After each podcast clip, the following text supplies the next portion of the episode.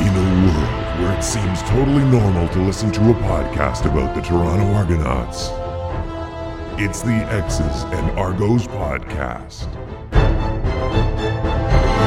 Welcome to the X's and Argos draft preview brought to you by Funny Bone Broth. My name is Ben Grant, joined as always by JB. We've got a lot of stuff to talk about today. The Argos signed an American running back, Javon Leake. We'll dig into that a little bit. I think this could be a huge move. Plus, we'll talk about the Argos draft process, what the room will look like, how it's going to go down.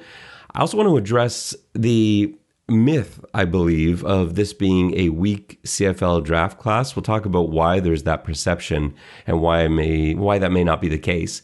Then we'll go through the first round, who the Argos are probably going to target, who we would target if we were the Argos. And we'll kind of go through those first three picks because they're all big with three picks in the top 15. And then we'll go through some mid and late round targets that we'll be looking for. All that more coming up on this episode of the X's and Argos podcast. JB, let's talk about Javon Leake, American running back. Are you running out to buy a Javon Leake jersey? uh, no, uh, but I think it's a nice it's a nice addition. It's yet another returner. Um, you know, I think clearly the Argos recognized that returning um, was a bit of a, a dead zone last year. So I'm all for getting guys in who can be, you know, I think I think really they're bringing guys in to be returner one. You know, bring in a couple of guys that have good returning history. Let's see if any of them really pop, because um, that can be huge in the CFL. And then, you know, I think probably running second, in in my opinion. Yeah, he's he's a terrific kickoff return guy. Not a punt return guy, but a kickoff return guy. Scored three kickoff return touchdowns at Maryland uh, was actually I, I, believe he was all Big Ten as a kickoff returner as well in his in his last season at, at Maryland. So yeah, he's he's great at it. You watch his his highlight tape, and there's some amazing returns for for touchdowns and some almost touchdowns too. He's got really good vision. His speed is phenomenal, but that's one of the things that sort of did him in uh, when it came to the NFL draft.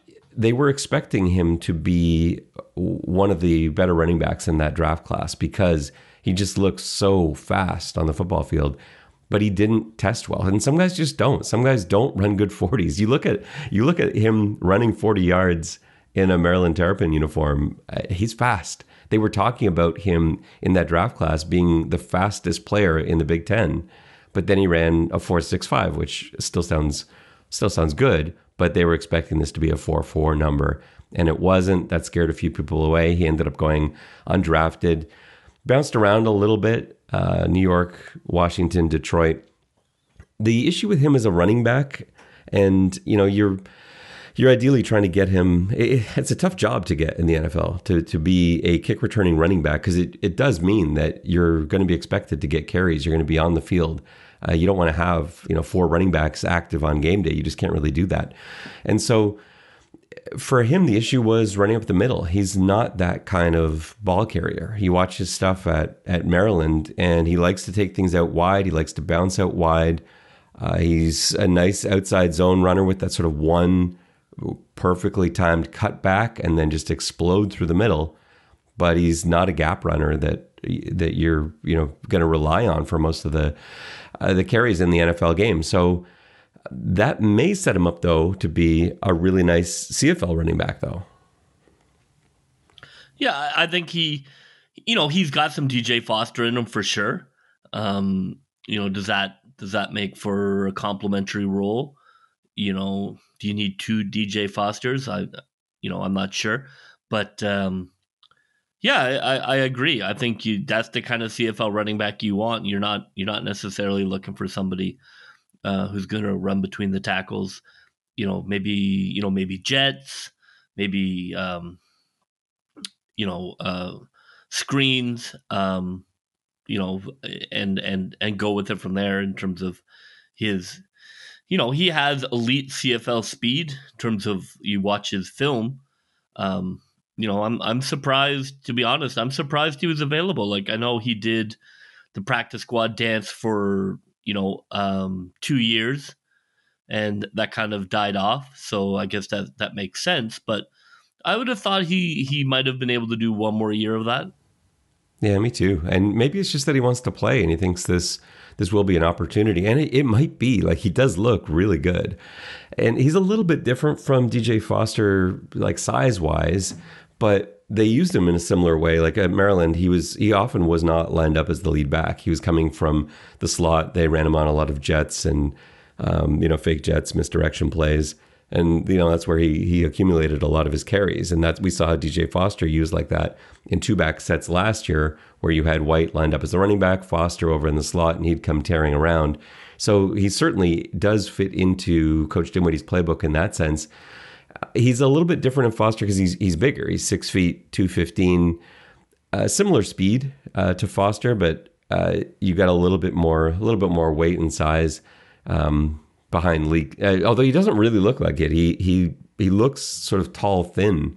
Uh, you wouldn't guess him at being 15, but he did officially weigh in at that at that weight. So, yeah, he's interesting, and I wonder if he could be a you know regular running back in the CFL, or if he's more suited to that slot style. And I really don't know. It's another guy I'm really excited to see in camp. Another guy I'd love to see with some carries in the preseason. But he's he's got really good big play potential, not only in the kick return game, but as a running back. So you know he may he may do some some impressive things in preseason. So yeah, I'm excited about that backfield.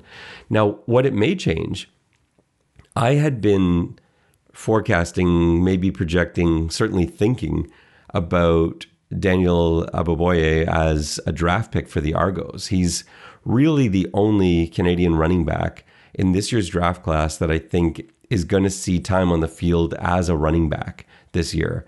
And that was being fueled by my thought that you were going to have Andrew Harris as your lead back and having Adeboboye as your backup makes that position Canadian. And then you treat DJ Foster basically as a slot back, and he fills in as an American slot back whenever he comes into the game. And that was that was my plan. That was how I thought this was going.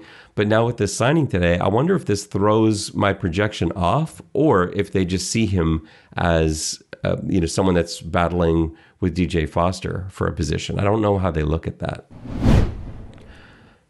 All right, JB, let's talk about the draft process. So we know from Hoagie's articles over the years, kind of how the system is set up uh, with the Toronto Argonauts on draft day, and we assume it's going to be the same again this year.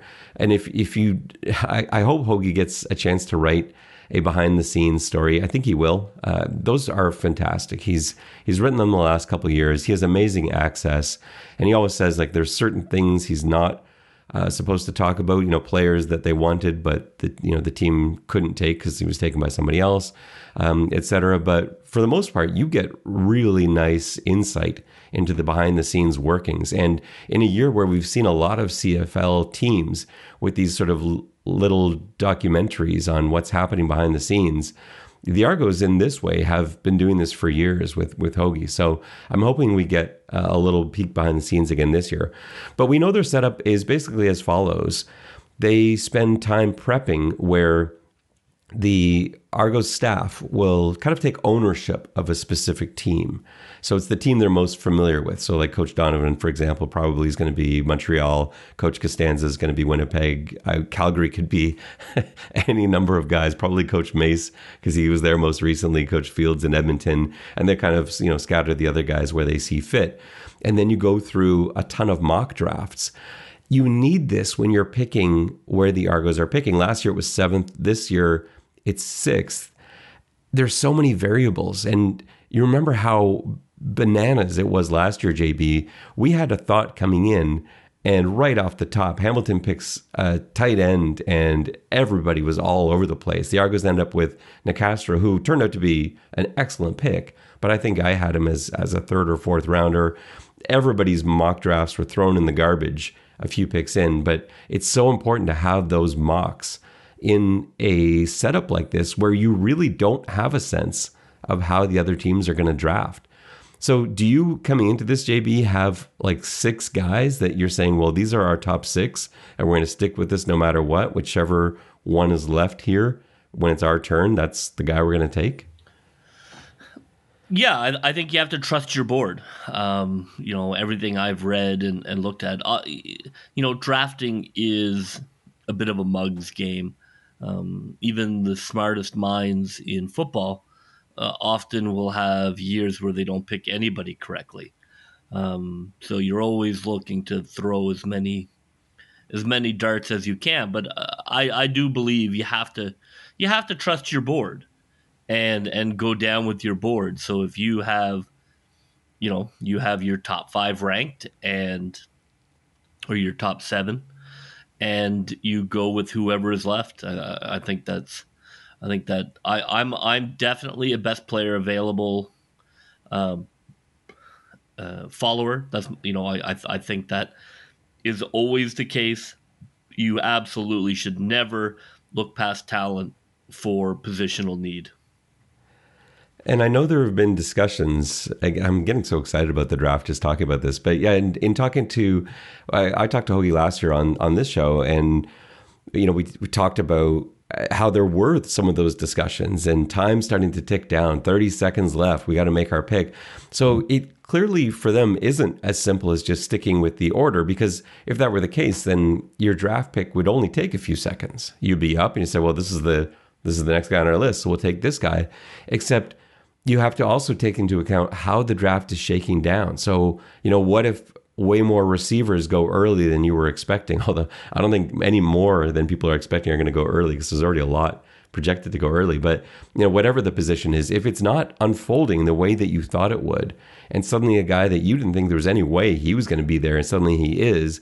And now you're like, well, can we get him with our next pick? And the Argos with three picks in those top 15, it's a little bit like last year where they really wanted Sage Doxtater and they didn't think Peter Nicastro was going to be there when their pick was up at seven. He was. They are talking about, you know, just uh, do I guess do we take Dockstader here? Do we wait for Nicastro because a lot of people had him projected, not not all people had him projected as as a third or fourth round guy, I guess, but there was a feeling in the league that he was projected to go very high. And so they had to kind of, you know, weigh that. I don't know what their actual board looked like. I don't know. I assume that they would have had Nicastro uh, as one of their top picks. That's certainly um, that's certainly what it seems like. So, yeah, I don't know if it's just as simple as well. He's the next guy on the board. Let's just take him. A lot of people have talked about how this is a weak draft class, and I actually have also talked about how this is a weak draft class. I don't actually think that's the case anymore. I, I did think that early when I was at the combine watching some of these guys they weren't guys I knew as well nothing really blew me away in terms of combine numbers. And when I watched some of the early film, again, guys just weren't jumping off the board the way they had been in the last few drafts. But what I've come to realize, the more that I've dug into this, and the more that I've come to believe that this is a really deep draft, I don't think it's necessarily a weak draft. I think that there just isn't the same amount of film on a lot of these guys. And most of these guys, the film that there is on them, are coming off a year where they didn't play. Because of canceled seasons in 2020, you have all this time where there's no development, where guys that are now seniors aren't really getting their senior year because they're guys that are going back for another season. Uh, they're starting ahead of you. You're getting split time. And even those guys are coming off a year of not playing football, and there, there's rust. There's all sorts of factors. So I don't think the quality of the athlete is any lower, and I don't think the potential for these athletes is any lower. I just think what they were able to put on tape didn't necessarily match up to what players who didn't have to pause for a year through a pandemic were able to put on tape. That makes some sense?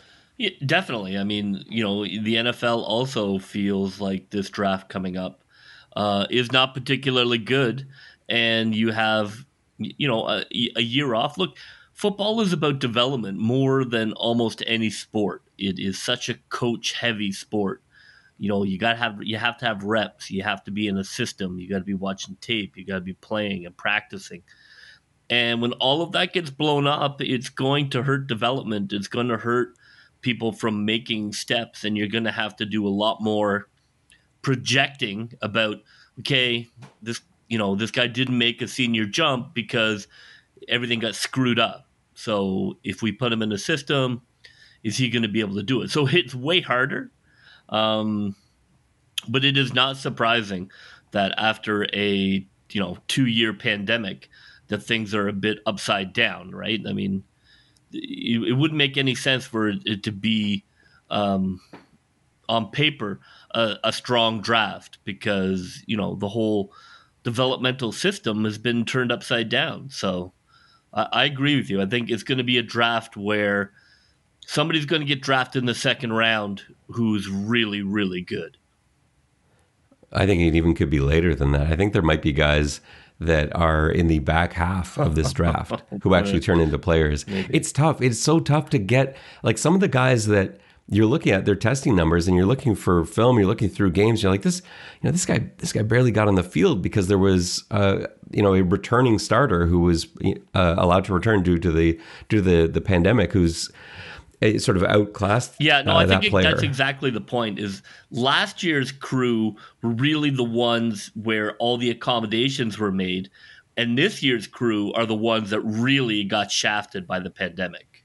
Yeah, yeah, and those and those are the diamonds in the rough that I think are going to pop out of the third, the fourth, maybe the fifth round, uh, and it makes like what a way to evaluate the scouting department. Like this is a big test for for Alex Russell, for Vince Magri, for all the all the scouts uh, across the CFL because there are going to be some scouts who look like absolute geniuses from this draft and some who don't.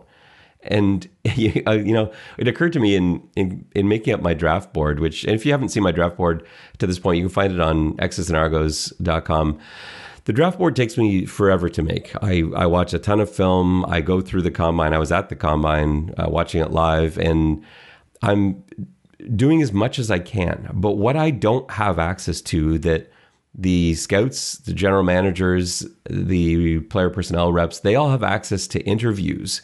And that is going to be a hugely important factor this year. Not just talking to coaches and uh, you know, from the from the U Sports teams, but actually getting to sit down with each of these athletes, and that's something that uh, was going on at the Westin Harbour Castle in the first few days of the draft, where they've got players cycling through those interview rooms. You can get to know a ton about a player there because you can talk to them and say, okay, well, we've only got we've got these tapes and you're just not you're not feature here. Like why aren't you there? And they can give you their story. They can talk about it.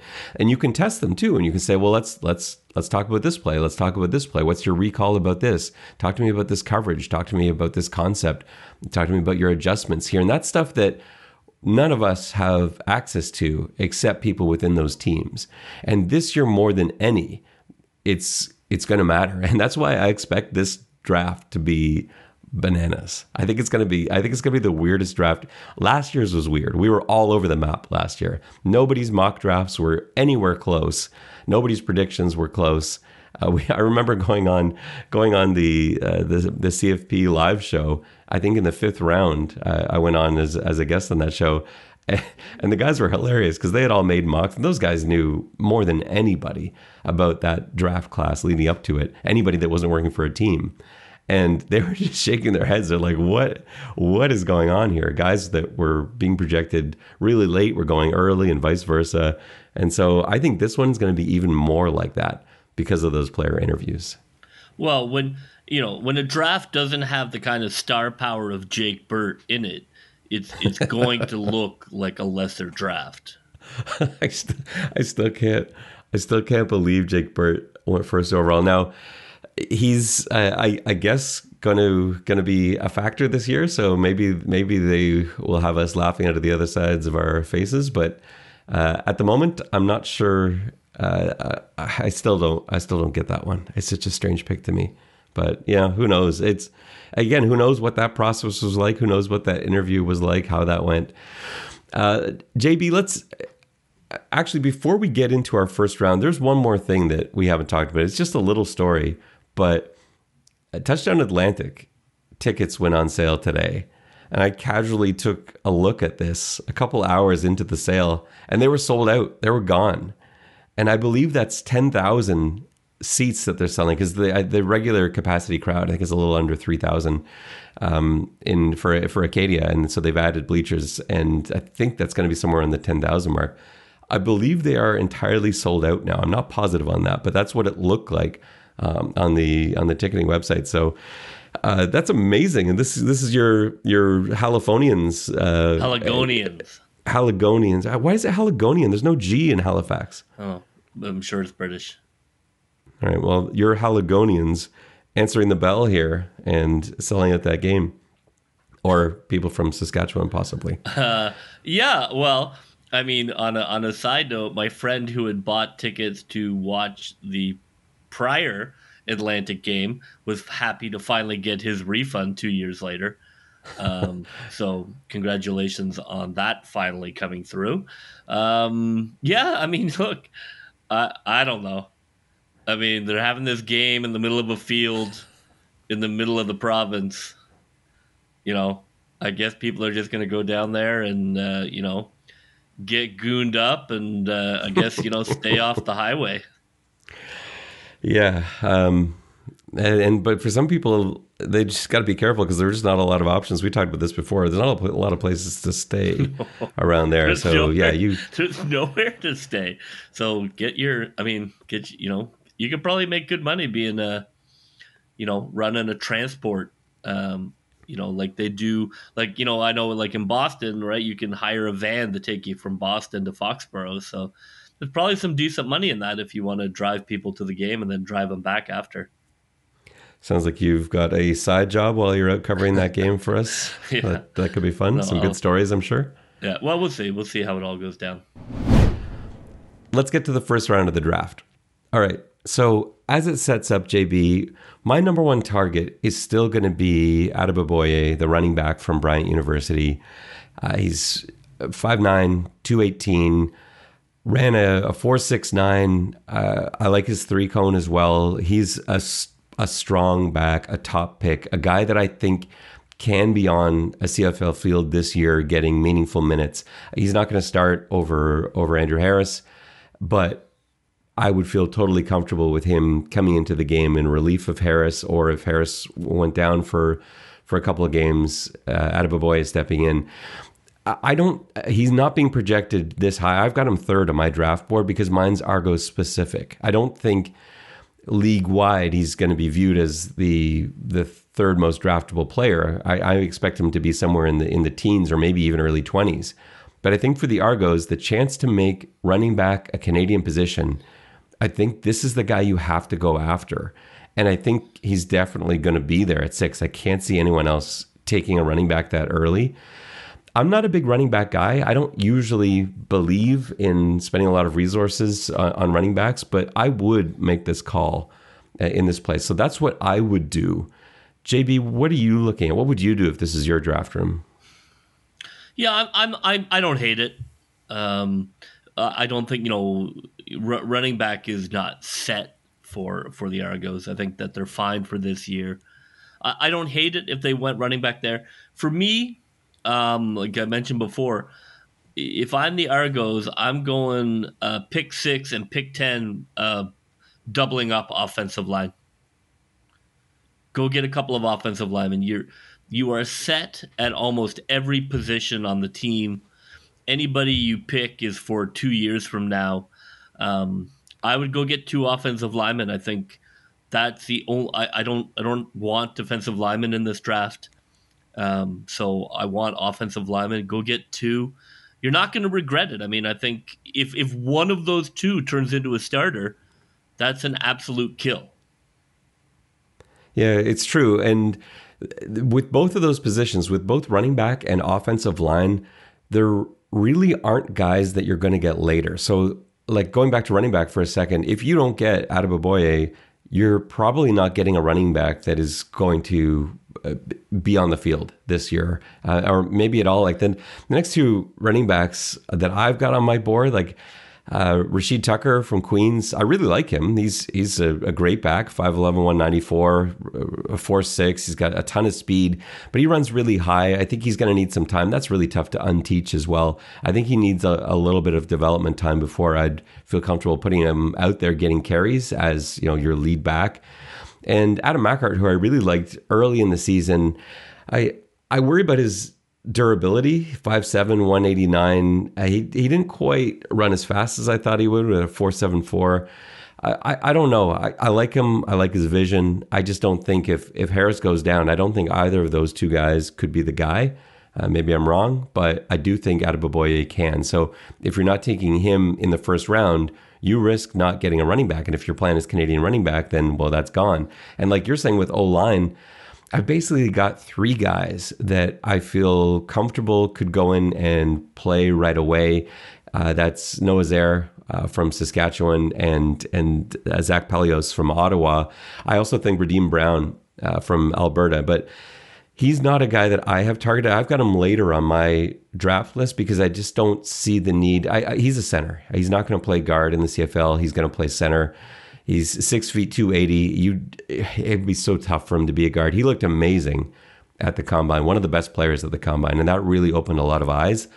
He played center and guard at Alberta, but I just, yeah, I think he's the center only in the CFL, and I feel good about the center situation for Toronto. So I just don't see that as being a need. I know Marshall Ferguson in his most recent uh, draft.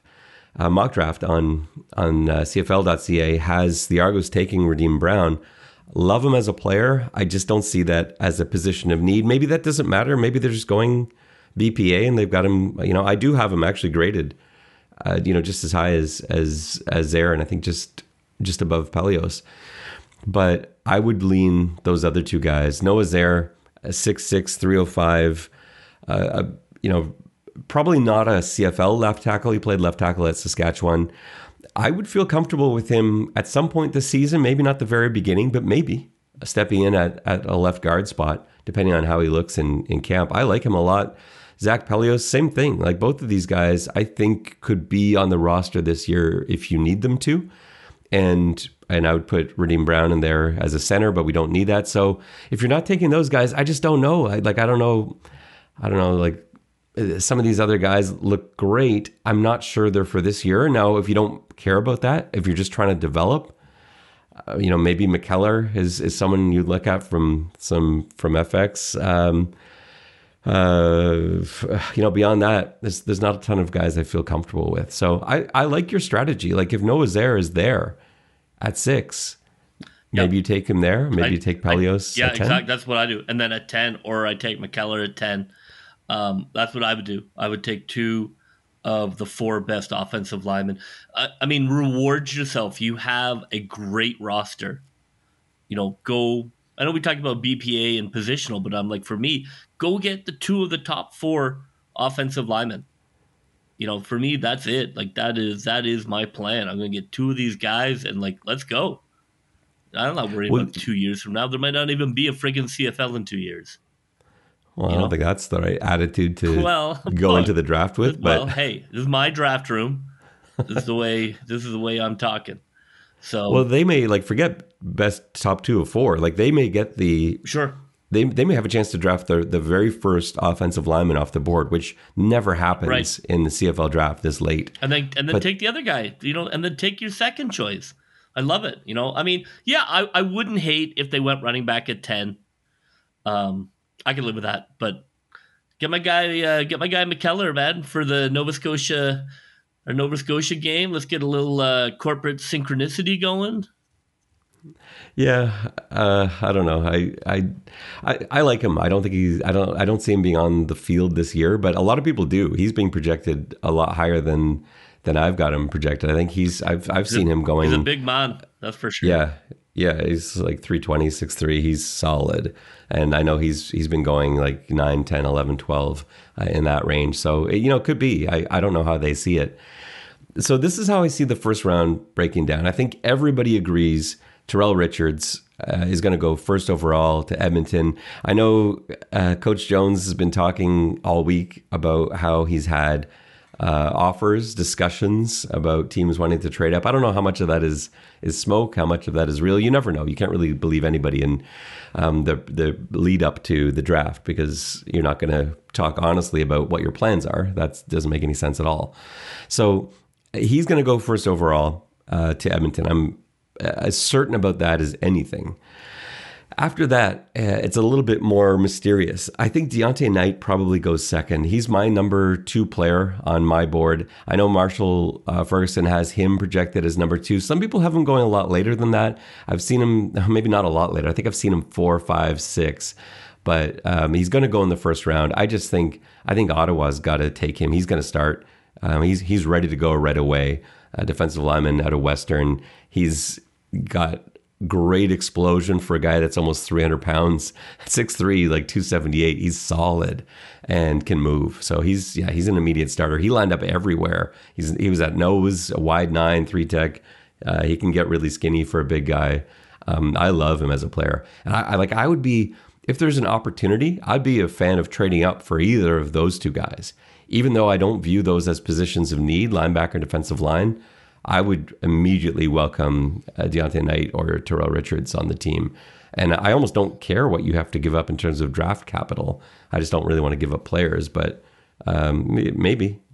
Yeah, I mean, six and 10, you know, if you're Ottawa, you know, you're like, okay, we need talent. You know, two picks is better than one. You know, maybe, maybe. But does anybody want to trade with the Argos? I don't know. Probably not. I don't think they're very popular at the no. moment, but I, I see those guys going first. I know the Philpotts are both going to go early. Uh, everyone loves like Tyson and Jalen. They're they're excellent. I know they they didn't. People talk about their combine not being great. I thought it was still okay. Like they still ran four fives. They they still they still looked uh, you know, really good. They, their one on ones weren't, I think, what people were expecting, and that's where Gavin Cobb, um, the receiver from Manitoba, really did shine in contrast to them. But you watch their game film; both Philpotts are excellent. They're a little different. Uh, Tyson Philpott's a little bit more a speedster, just got a little bit quicker step. Um, he's great at finding the ball uh, in traffic. He, I, I, love him down the sideline. Um, I love him for adjustments uh, on deep balls, and and Jalen Philpott, he, you know, they're they're basically the same guy, uh, but yeah, Jalen's just got you know a, a, slightly different size to him, and you know they both have sure hands. They both got a nose for the end zone. Either one of those guys probably is able to start this season, and so they're going to go early. Uh, but I think, like for me, the reason I wouldn't, you know, I, I'm not necessarily looking at those guys, even if one of them were to fall to six because I think one may. I think it's quite possible one of them doesn't. Like if anyone takes an O lineman or a DB in those first five, then it means one of them's falling. One of those Philpotts is falling to Toronto to six. I, the reason I don't think you take him or whoever that is, uh, Jalen or Tyson, is that it, I think it's a pretty deep receiver draft class. I really like Gavin Cobb. I, I don't know if he's ready to go this year. He's got amazing speed, four five three a really good route runner. He made people look ridiculous at uh, the combine, and he's a guy that didn't get the same. He doesn't have the same film because he didn't get the same opportunities that the Philpotts got in Calgary. So you know, he's a guy that that I would like to take if you're looking for a receiver early, and I, I'm not sure the Argos are. But if they are, that's a guy you could go with. And you know, even if you don't hit on that, there's some guys later too, like Gordon Lamb. Uh, he didn't he didn't test well at all. Like his film looks way better. He ran a, a four nine seven, and he's only he's was he he's five nine one eighty seven. Not numbers that you'd expect to see from from looking at his film. His film's great. I have full confidence in Gordon Lamb. I'd draft him in the you know fourth, fifth, sixth, seventh. Um, maybe I know that's I've seen him projected as as a seventh round pick. Um, that would be a steal if you could get him late. So I, am not really too worried about having to get a receiver early on. And if you wanted a mid round guy like uh, Vincent Forbes Montbleau is another guy like Laval receiver. You know what I love about him? Uh, he's a former quarterback. I, I, love former quarterbacks that play somewhere else because it, it means you're getting a ton of stuff with that. So yeah, former quarterback with great strength and focus, good speed, who's got success in big games. Like you know, there there's a guy that's probably going to go in in the third, fourth, or fifth. And uh, you know, I think you could get him on the field pretty quick too. So that's why I wouldn't reach uh, or reach. I wouldn't. I wouldn't look to draft either the Philpotts. Um, in that first round. So I, I think that both are probably gone by the time Toronto's up. But if not, I still think you don't. Mean you know, maybe maybe that's a trade back opportunity. Trade back a couple spaces. Maybe maybe Saskatchewan, maybe Hamilton. Although I don't see that trade happening. Maybe Winnipeg. Um, you know, maybe they'd be looking for for one of the the Philpott brothers if they do fall. So that that's an interesting opportunity. Beyond that, Enock Makonzo is going to go early, and then the Argos are Enock Makonzo. If you don't know, a linebacker from Coastal Carolina, he's going to go top five. Uh, excellent player. He's ready to go right away. And so now it's the Argos up, and there's just not many scenarios where I see offensive linemen taken. So it's your pick. So it's do you want Rodeem Brown? Do you want Pelehos? Do you want Zerr? Uh, I, I think you're right, JB, in that one of those top two picks is an O lineman, but I still think I still think is running back first. But uh, yeah, we'll see. We'll see. That's the excitement of the draft. Could go could go anyway. I wouldn't be I wouldn't be stunned by anything other than them taking a quarterback or kicker. Anything else in that first round would not surprise me. JB, let's talk about the second and third rounds as we get a little bit deeper. If we go offensive line first, let's say it's your scenario. Offensive line goes at six and at 10. Argos are now up at 15 are you looking at are you looking for someone that inexplicably has slid at this point? Are you yeah. sticking to your draft board? Are you like how are you approaching that 15 pick? Because um, there, there's going to be guys there. Uh, well, I, I take the running back if he somehow slides to 15. You never know. I think he will. Yeah, uh, I, I I'm okay taking him there. Um, I just don't want to gamble on it. Like I, I don't think he's going to go in the in the first two rounds, but I don't want to bet on that because there's no other option. So that's why I take him yeah, early. I, I, can I can live with him at 15. Uh, I probably go with one of the Canadian DBs. Mm, that's interesting. Um, you know, I know like the mocks like that too, and you know, I'm not I'm not here to be contrary, um, despite people thinking so. Um, you know, I I agree with you know uh, with you know with with Hodges mock and uh, and um, you know the uh, CFLCA mock um, with Ferguson uh, because um, you know I, I, think that's the that's the the clear spot. I think you're looking to add a Canadian safety uh, into the mix. I think that's probably a good pick. Um, it's not a need pick, but uh, anytime you can add a Canadian to a position that doesn't have a lot of Canadians, I think that's a that's a good goal. So for me, I'm I'm I'm looking at DB there. You know, whether it be. Um, I mean, what's interesting is some of the mocks have the quarterback there. I'm like, no, no quarterback for me. No quarterbacks, no defensive linemen, no tweener linebackers, um, none of that none of that nonsense for me. Um, you know, I like Tyrell Ford. I like the kid from St. Mary's. Obviously, I'm biased there. Um, you know, Adrian Green. I, you know, that's that's who I would like to see them there, it, or the running back if he drops. But uh, no, no Tre Ford. Come on, we don't. That that's that's a you know, that's just not necessary. I, I just I just don't think that's what we want. It doesn't make any sense. You, I think you're looking at two years of Macbeth here. If you want two years of Macbeth, don't don't start mucking about with uh, a dual threat quarterback who has a completely different offense than your starting quarterback. That doesn't doesn't make any sense at all.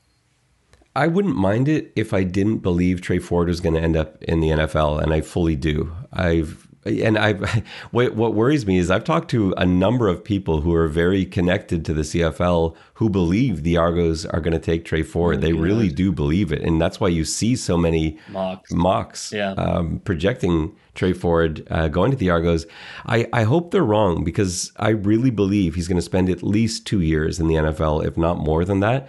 And I'm just not sure it's worth that early a pick. Like if we're talking about a later pick, if we're talking about a third or a fourth round, sure, that that's great. He's he's one of my top uh, one of my top projected guys. I've got him my film grade on him.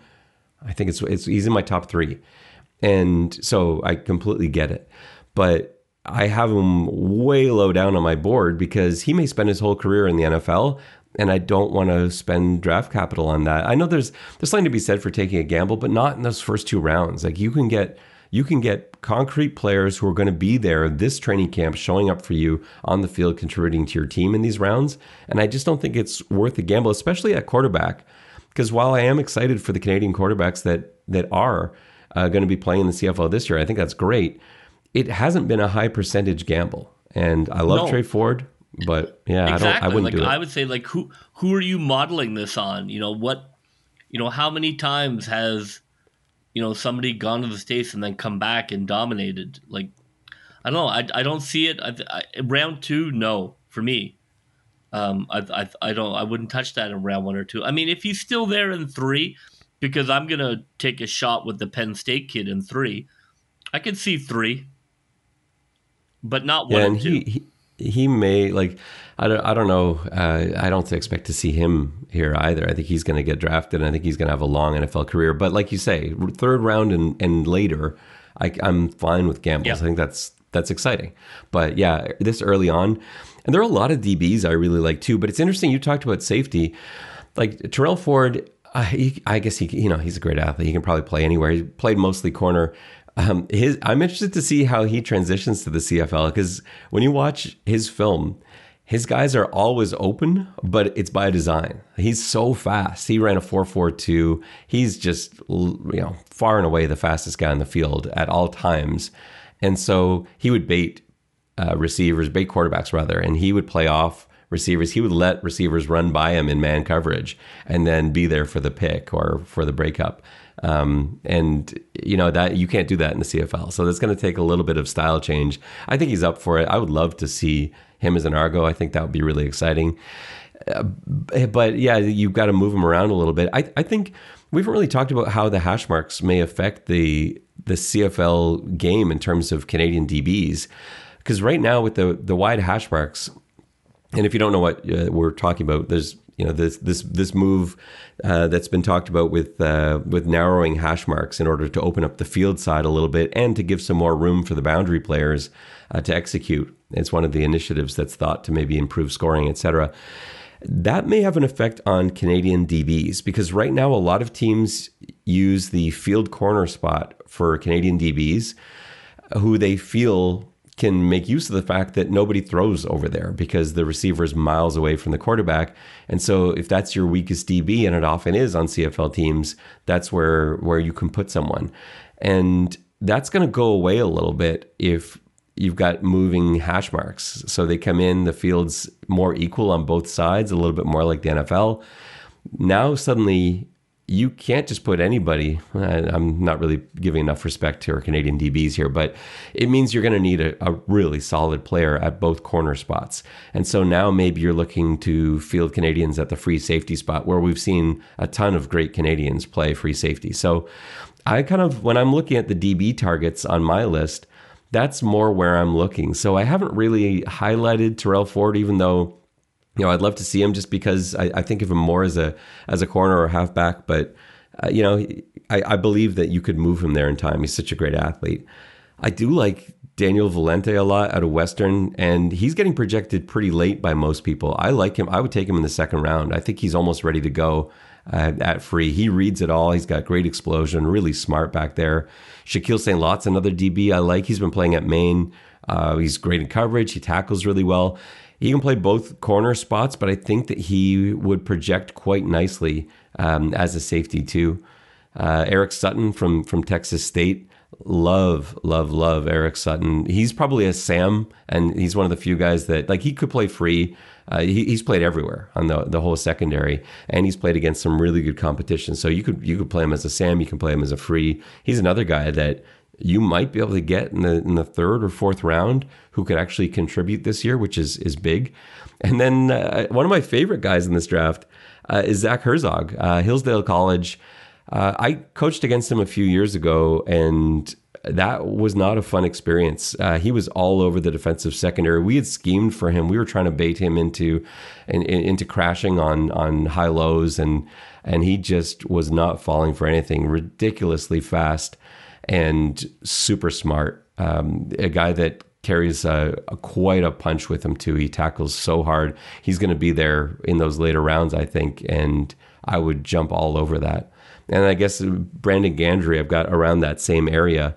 Uh, Regina DB, uh, another guy that can play everywhere and you know sees the ball really well out of the quarterback's hands, hits hard. He's almost ready to go as well. So th- there's a lot of DBs to like in this draft. And if you're really saving it for later, John Edward from from Carleton, I love Kadeem Pierre from Concordia. Like those are guys that you can probably get in in you know four, five, six, seven. So there's a lot of option for DB. So that kind of makes me think maybe I don't want to go early. Maybe that's not a, a second round pick for me. Although I would I'd be cool with with Tyrell Ford or or Daniel Valente, I guess.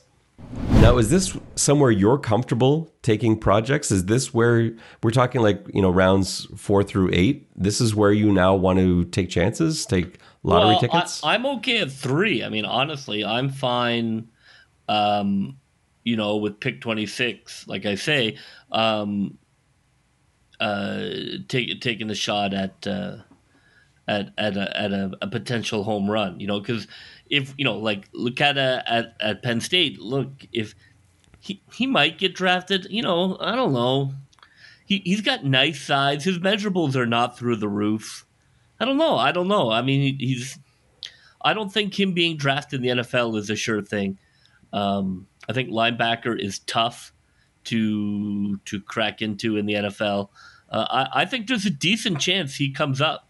Um, so for me, that's that's who I would take at 26, and that's I think that'd be great. Like he could come in and he could be, you know, the heir apparent at linebacker. Uh, you know, I think he could impact the team this year. Oh yeah, no, he could. He would he he would be out there on the field I right, like right away. 26. I don't I don't know if he's going to be there, but um, I like him at 26 for me. And then after that, yeah, like four, five, six.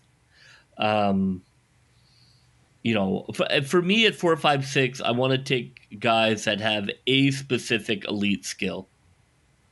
So whatever it is, if there's one specific thing that they do really, really well, that that's who I'm that's who I'm attracted to.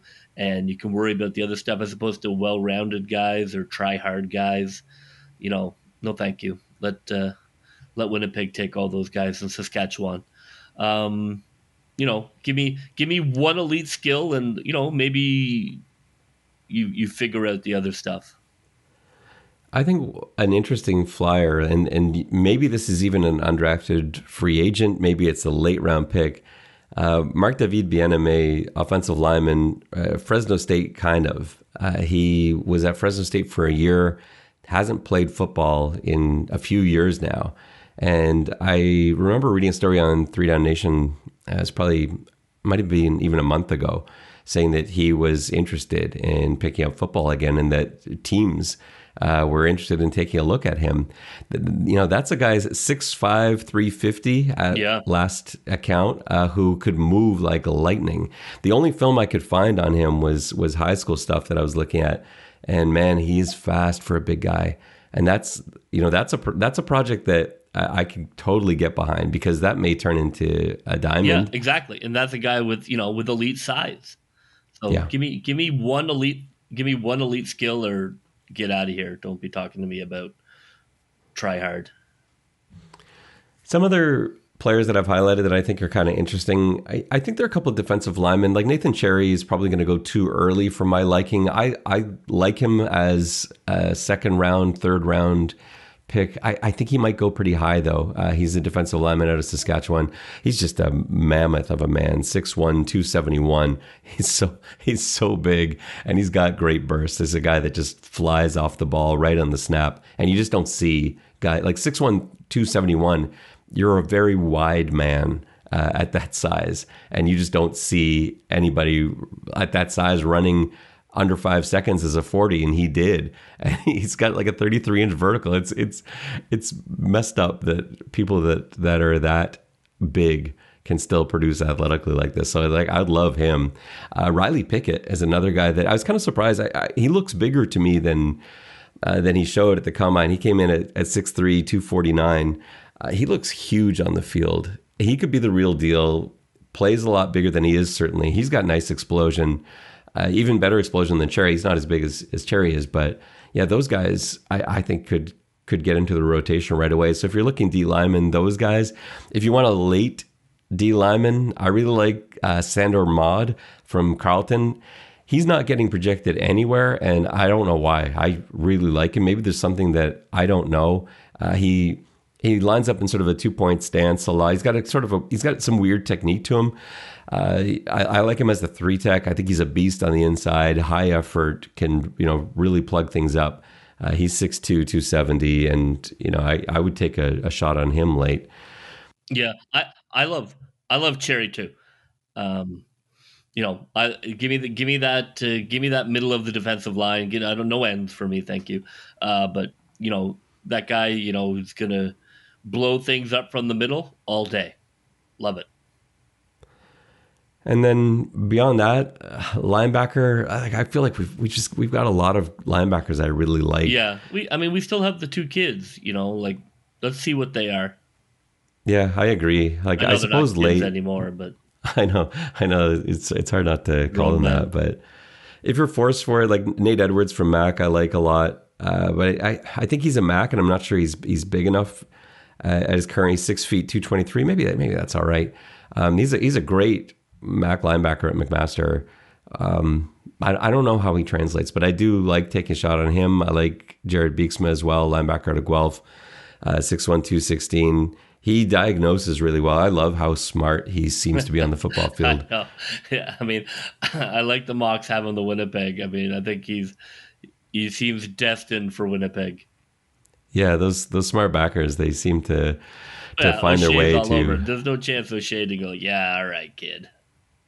Yeah, no, I, I do see him. I, I could see that totally. I, there are two, just not to leave them out, although I don't think the Argos are going this way. There are two kickers that I quite like in this draft. I really like Eric Strands out of Guelph. He can boot it. I've seen him kick multiple 50 plus yard field goals. Like his every game, he was kicking something from 45 plus, and he's so accurate with it. His kicks just don't get knocked down. He's got good height on them. He punts well too. Needs a bit more hang time, but he, he is a good punter. And then Dante Mastrogiuseppe from from York, who I love as a punter. Field goals, I, am not sure yet. Uh, he's got great height. It, you know, the ball looks really good coming off his foot. Uh, his numbers weren't the same as we saw with Strands, but his punting is is fantastic. Like if you want a, a coffin corner punt, he's your guy. He's so accurate. And another guy that is a former quarterback, played quarterback in high school. Uh, he's a he's a wonderful athlete, and he you even like he went through the full combine testing. Uh, you know, ran a four seven, uh, 33 inch vertical. He's a great athlete, and to have someone like like that who's able to play a role in the rest of things, you know, he he could, you know, he could execute fakes. If he's not going to be your kicker, he could hold. Certainly, he's got the athleticism and coordination uh, for that. So, just a shout out to both those guys. I don't expect the Argos to draft them, but I do like both of those guys. Well, JB, before we sign off, I just want to mention the global draft because we haven't talked about that at all. I'm not ready for this year's global draft. I did so much work on last year's global draft. I watched so much Japanese X League film last year, and I knew the draft inside and out, and I found it was not at all useful once mm. once the no. global draft came around, and I just wasn't ready for that this year. I know very little about the global draft, but I can tell you. It is on May 3rd, same day as the, the regular CFL draft. So the global draft starts at noon. You can follow the ticker along at noon on CFL.ca and there's you know it goes three rounds. Uh, it'll be guys that that you haven't heard of, but I will say, seeing the global draft, the global combine, uh, there are some terrific athletes. It is by far the most talented uh, group that we've had to choose from globally. I don't think I see a lot of guys that are going to come in there with positional responsibilities, but I do think you're going to get a number of really nice special teams contributors from that draft class. There are guys that really performed. I think I might have mentioned this to you last year. Um, yeah, for me, until the global draft proves itself to be a source of um, CFL talent, I'm going to give it a pass. And I, I can't really argue with you. I like the guys the Argos took last year. I love them, but we didn't like Tigie Sankoh. Fantastic, Robo, love it. Uh, uh, Toshiki Sato, like I love the, all three of those guys, but you know, where we didn't see them last year. Justice like for Sato. Yeah, and you know he he got into it was unfortunate the the game that he got into the Edmonton game it didn't go the way that that we all wanted it to, but you know maybe they just need more time. But until we see that turn into something, it's it's harder to get excited about, I guess, uh, when you can actually see concrete movement from the Canadians that are being drafted. So these are your dates and times. Was one date May 3rd, Tuesday, May 3rd. Noon is the global draft, and then 8 o'clock, that's the CFL draft. And if you're looking for coverage, uh, you know, we'll be doing our best to keep you up to date. We will put out a podcast uh, ready for the Wednesday. So we're going to be one day later than usual. So we may be late Tuesday night recording. So it'll be there on your phone, ready for your commute to work, ready for your Wednesday morning coffee. Um, and we'll we'll break it down and, and give you everything we've got. But that draft gets underway at eight o'clock the first two rounds are being covered on TSN, and then after that, you can continue following from the TSN website and, of course, on the CFL tracker. And then the biggest question Will Dave Naylor have Canadian football helmets in his background? And Naylor doesn't do that. He's got his same background. It's always up there with the he he loves his he loves his NFL too. Naylor's I want Canadian football helmets in the back of any shot. Get out He doesn't need the Canadian helmet to support the CFL. He supports the CFL. He's an Argos season ticket holder. I'm just talking about producing television. Let's go. That's, it's Bush. That stuff doesn't matter. It does matter. It's Bush. All right. Well, we'll see what Dave Naylor has in the background should he appear on the draft coverage and analysis. Come on, Naylor. You're better than that. Well, that will just about do it for us on this episode of the X's and Argos podcast, our draft preview episode. Thanks so much for tuning in. Please, if you have a second, take some time to subscribe, to rate, to review, to help other Argos fans and other CFL fans find us. For JB, this is Ben Grant saying so long, and may all your pre snap reads be good ones. I'll see ya.